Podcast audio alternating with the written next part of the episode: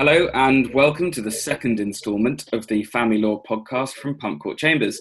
I'm Mark Ablett, and for the next 25 minutes or so, you'll be listening to me and the dulcet tones of my guest and co host, Tara Lyons. Tara was called to the bar in 2005 and is a specialist financial remedies and contentious probate practitioner.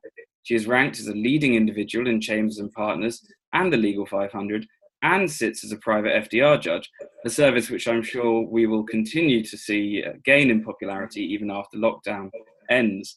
Uh, well, after all that, I certainly feel a bit inadequate. Tara, how are you? Thank you, Mark, for that very kind introduction. I am very well.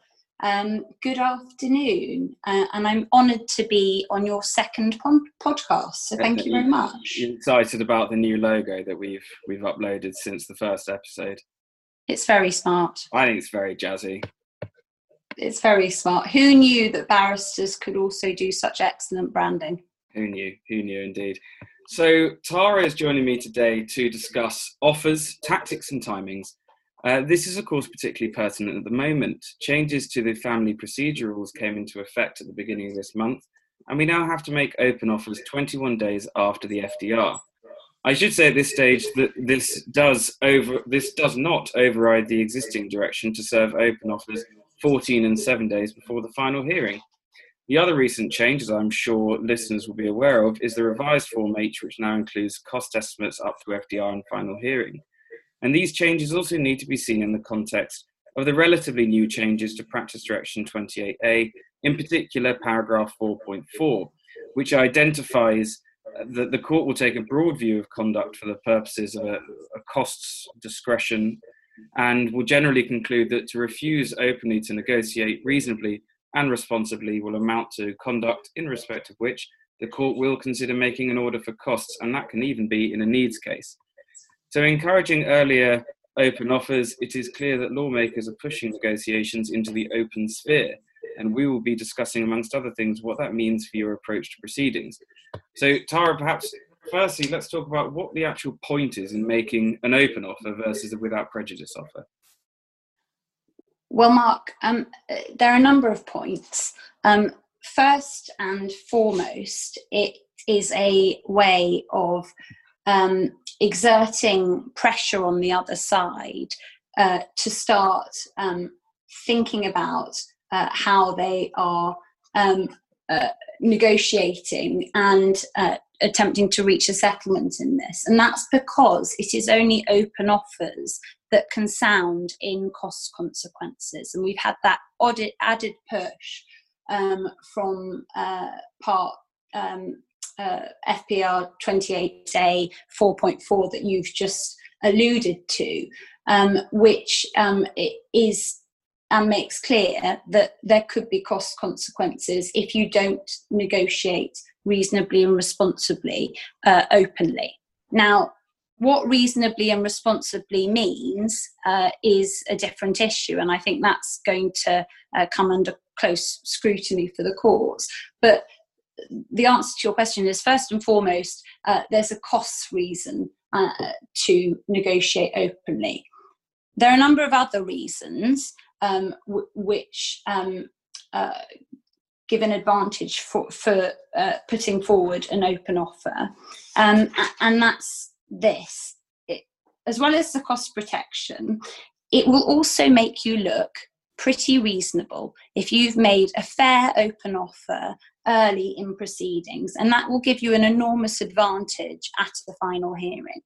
Um, there's also uh, an, an, an, advantage if you pitch the open offer correctly. So, for example, um, if you uh, make an early open offer where there are more capital resources available um, and you offer um, the wife, let's say 55% of a net asset pot of 600,000, and then by the time it gets to final hearing, that pot has been depleted by 100,000, um, then for the wife to uh, persuade the court uh, that, that they should have any cost protection, they're going to have to show uh, that, uh, or they're going to have to achieve more than 66% at the final hearing rather than that initial 55%. So it's a really persuasive argument, isn't it, for making an early open offer. Yeah, um, absolutely. And you, I suppose it's like you say, it's it's forcing the other side into making a decision uh, earlier than perhaps they were expecting to, and, and tactically that has to be a good thing. Um, in terms of, so there's, there's a cost of consequences, but in terms of timing for an open offer, you've mentioned the benefits of an early open offer. What are your views in terms of when we ought to be making these offers then? Well, I think um, you've got to think about them in the three principal stages.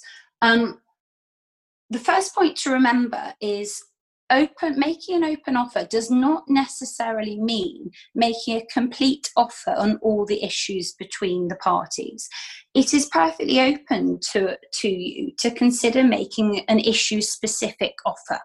So i think it would be good practice to always consider is there a point early on whether just before the first appointment or, or uh, soon afterwards, where you could look to make some sort of issue specific offer at that point. Um, the next key stage where I, I, think you've really got to think about making an open offer is just before the FDR.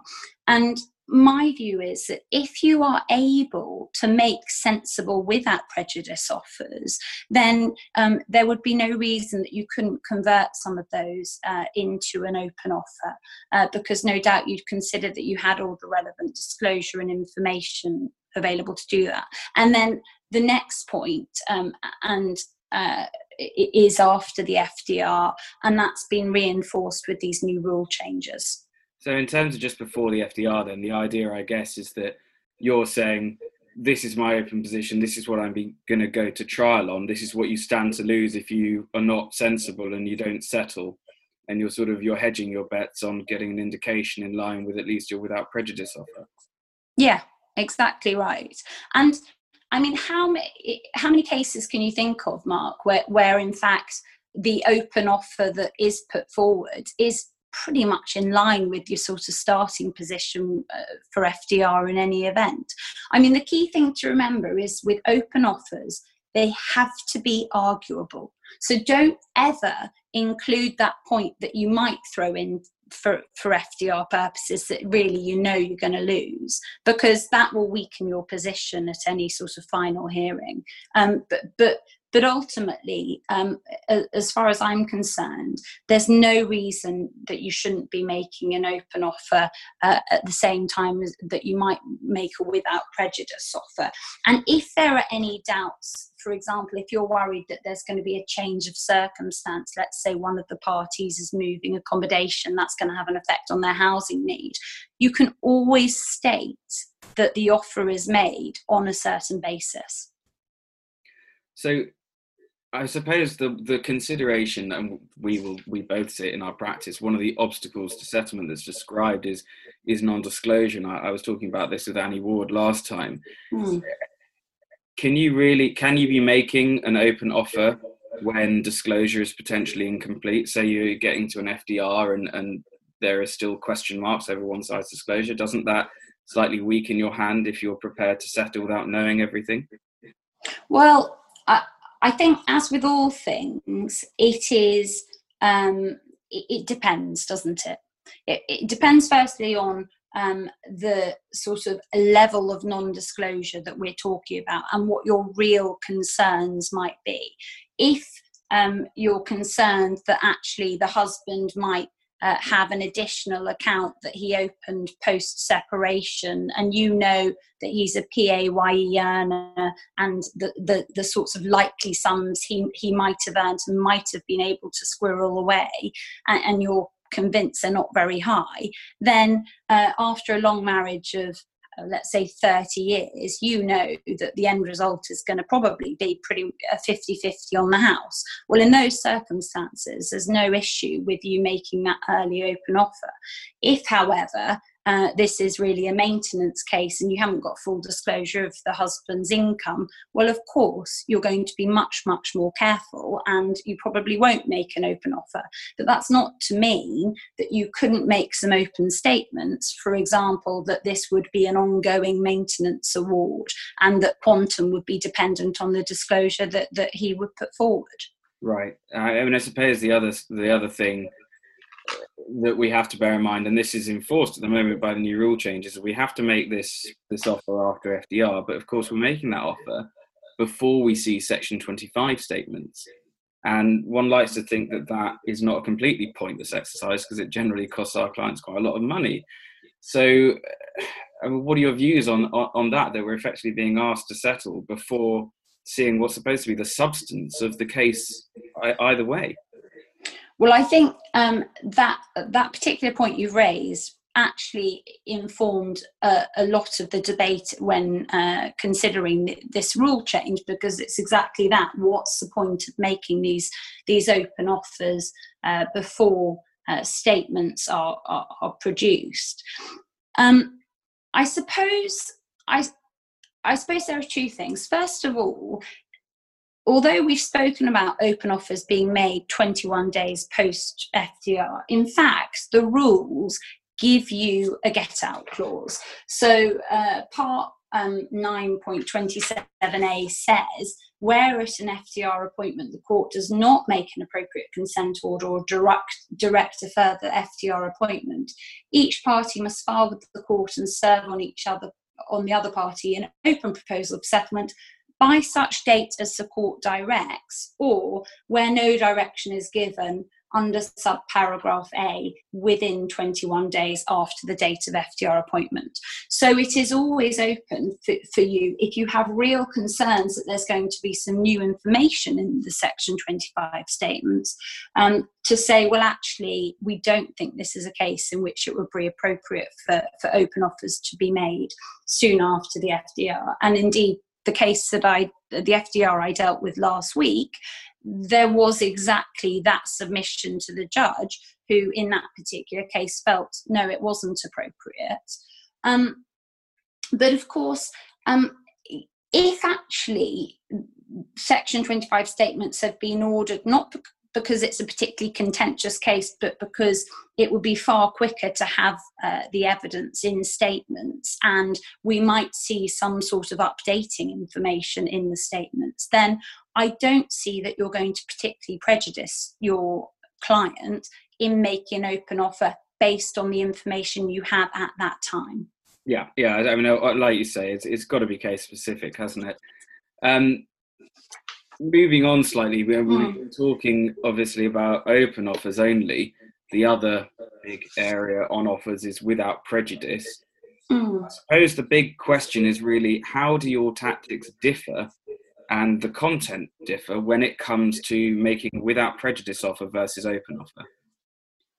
Well, my practice has always been that when it comes to open offers, you be best advised to keep those offers as succinct and bullet point as possible.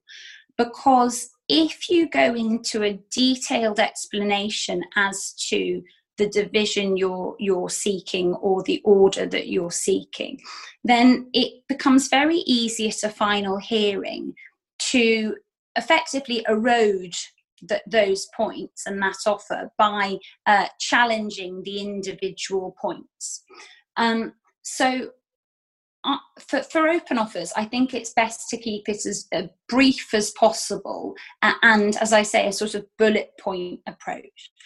For without prejudice offers, my approach is always to give much more detail because it's the reasoning then that might persuade uh, the other party that actually, you know, it's for these reasons they should accept the offer.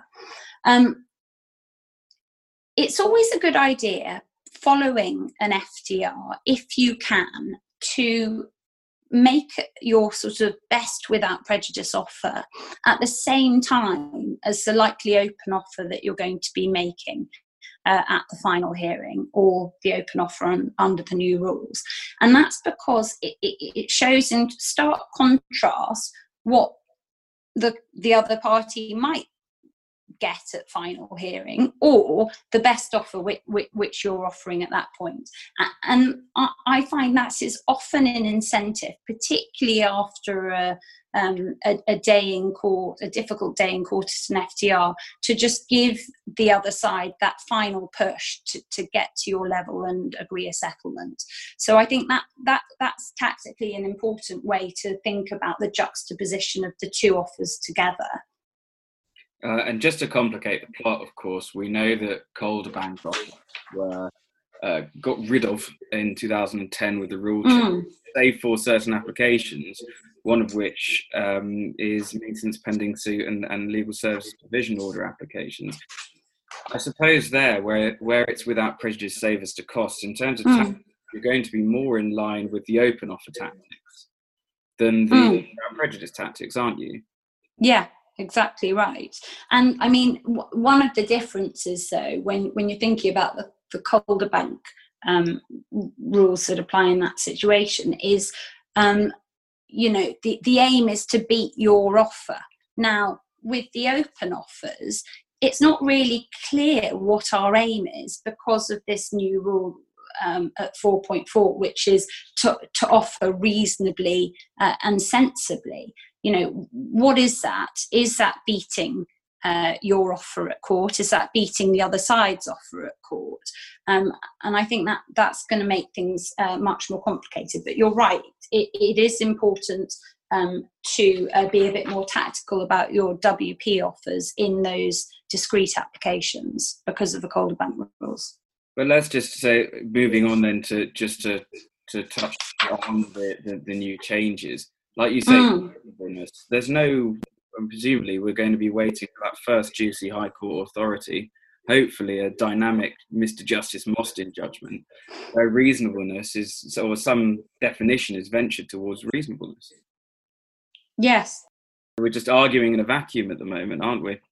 Yeah, we are. And um, it, I, I, think the thing is, in our search for a definition of reasonableness or responsible, um, we we are. I, I, think this is going to be become one of those areas of, of, of law, another area of law in family proceedings, which is discretionary, and it is it's it's it's going to be very difficult to advise clients, and there is also the risk that it will encourage parties to, to take it to final hearing in the hope that they'll achieve a cost yeah. order. I want to come to that in a moment, but, but firstly, just to sort of round off on offers themselves, uh, in terms mm. of timings, what we haven't talked about is how long your offer should be open for. And of course, that depends on when you make it, but perhaps the best example is this post FDR offer that we now have to make. And say it is 21 days after the FDR, you've got Section 25 statements coming at some point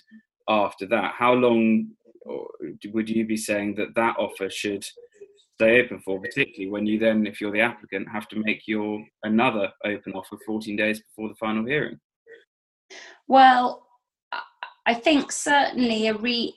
I think you should be making time limited um, offers, and I don't think uh, that um, well, particularly because there is that opportunity. Well, you're required to make uh, an additional offer prior to to the final hearing, um, but you have to gauge that, don't you, on when your your side is going to start incurring uh, many more costs, which would make your your offer unattractive. And I would have thought that a reasonable period would be something like 14 days. However, you know you can always gauge it by the next step. So if actually you've got to start work on your section 25 statement you can use that as the marker and i, I don't think you'd be criticized for, for um, being unreasonable. I suppose we've got to we'll, we'll almost be led by the court listings which let's be honest we're not going to be optimistic about when we get our final hearings after fdr at the moment um, so just then to touch on what on what you what you mentioned earlier, mm. the point of these revised timings, the the 4.4 of PD28A seem to be mm. they want to encourage people to negotiate, settle earlier. Do you think that's actually going to happen? Well, I think there's going to be um, I think in, in, in the majority of cases, it is going to mean that many more open offers are made earlier. I think, however, that it, it will be possible um, uh, to use the loophole that I, I described earlier, uh, which is to ask the court for, more time. Um, but I think what we will find is that the offers that, that come out will will be uh, far more conditional, um, and uh, you know whether that will make a, a, a more cases settle earlier. We'll, we'll, have to see because of the cost implications. But there is that risk, isn't it? That, that, that if someone thinks that they've actually got a, a, a, shot at getting a costs order versus the usual no order, that it almost might encourage them to go to final hearing, depending on the stage of proceeding. Yeah, I, I think that's right. And I think that's an unfortunate byproduct because it's very clear what the intention was with this. And, you know, and I think that intention is right because um, there are so many cases where people delay and don't try and narrow the issues and and make an open offer at the very last minute you know a couple of days before the final hearing at at huge cost to the parties. Yeah and i think it's important isn't it that we're not talking about high court or only high court high value cases here. The practice direction specifically says needs cases. So these are yeah. tactics that need to be borne in mind regardless of what the net assets are.